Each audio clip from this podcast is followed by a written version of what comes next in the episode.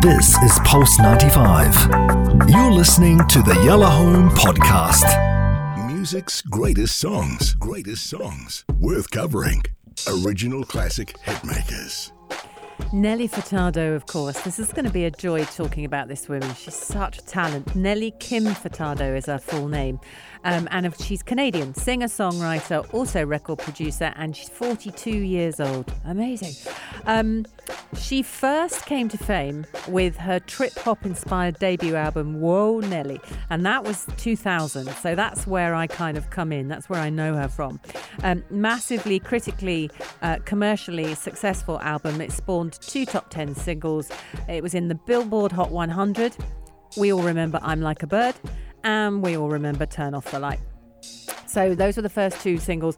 Um, they won a Grammy Award um, for Best Female Pop Vocal Performance. So she was already doing well. That's her first one.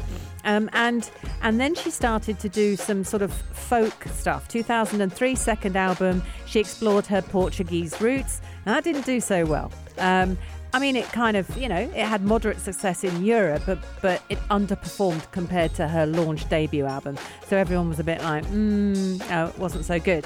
Into her third album, Loose, 2006, total smash hit. This one went big. It was her best selling album, more than 12 million copies sold worldwide.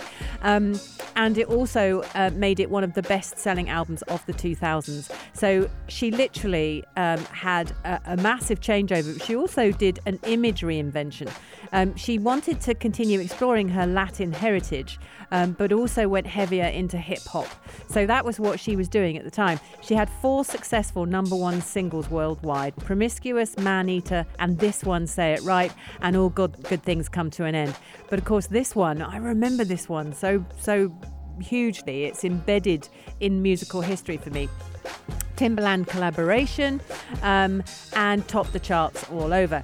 Um, she's since then had, if I stay with her and then tell you about the song, and the song is a great story around this song, but she she released a Spanish language album called the Mi Plan in 2009 that won her a Latin Grammy Award for Best Female Pop Vocal. Uh, in 2012, she released her nostalgia inspired album that was called The Spirit Indestructible.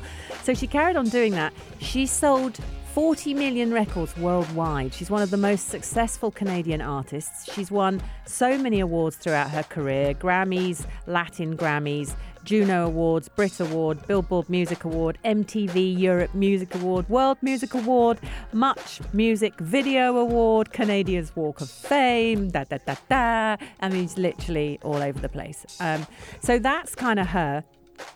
Um, and because you talked about where she's gone a minute ago, Hass, I was like, right, I'm, I'm going to find out. I mean, she loves exploring folklore stuff. She likes a bit of folk music. She loves her Portuguese roots. She loves a bit of Latin.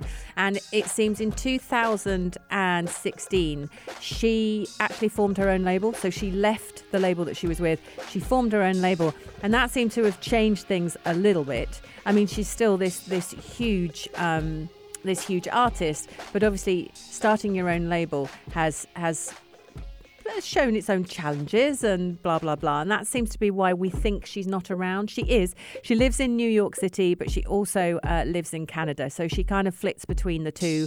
She's got her daughter nevis Chetan i believe that's the name um, with her long-term partner jasper. I can't pronounce this name Gahunia. I think. Jasper Gahunia. That's quite a name, huh?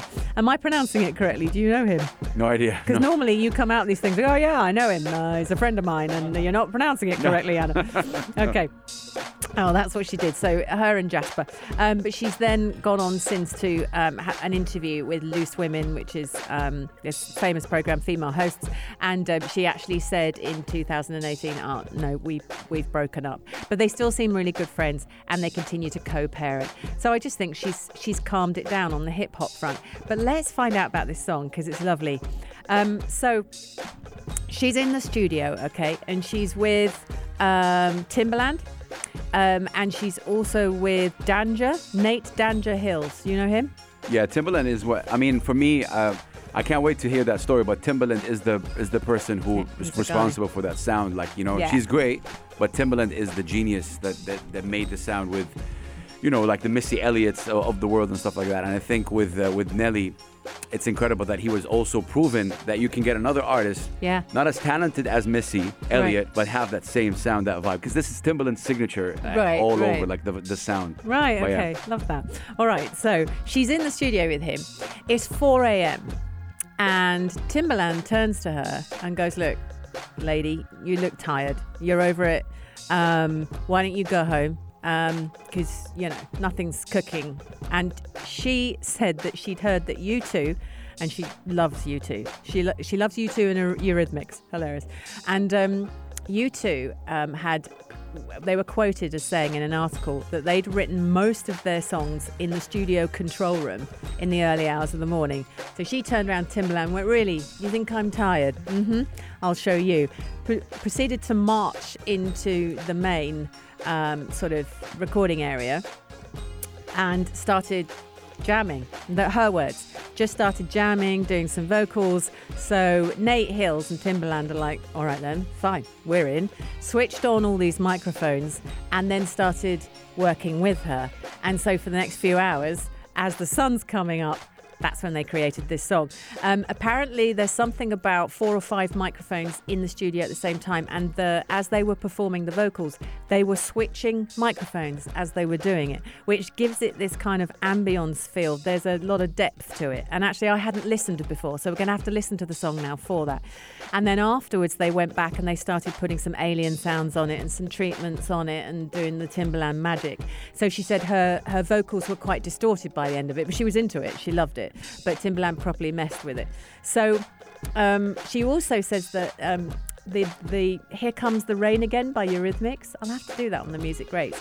She said that's what this is inspired by. This song is inspired by that song. And I just went, my goodness, the Eurythmics have inspired this. Such different different sounds. But there you go. Those are the influence that, that are there. So now when you listen to this song, and believe me, it went all over the world. Like everyone loved it. Number one in about 18 countries, literally everywhere. So listen to Hills, listen to Timbaland, and listen to Nelly. Listen to the different mics in the recording booth. They're moving around while they're singing it, and it was completely organic. It's the music greats on Yalla Home on Pulse 95.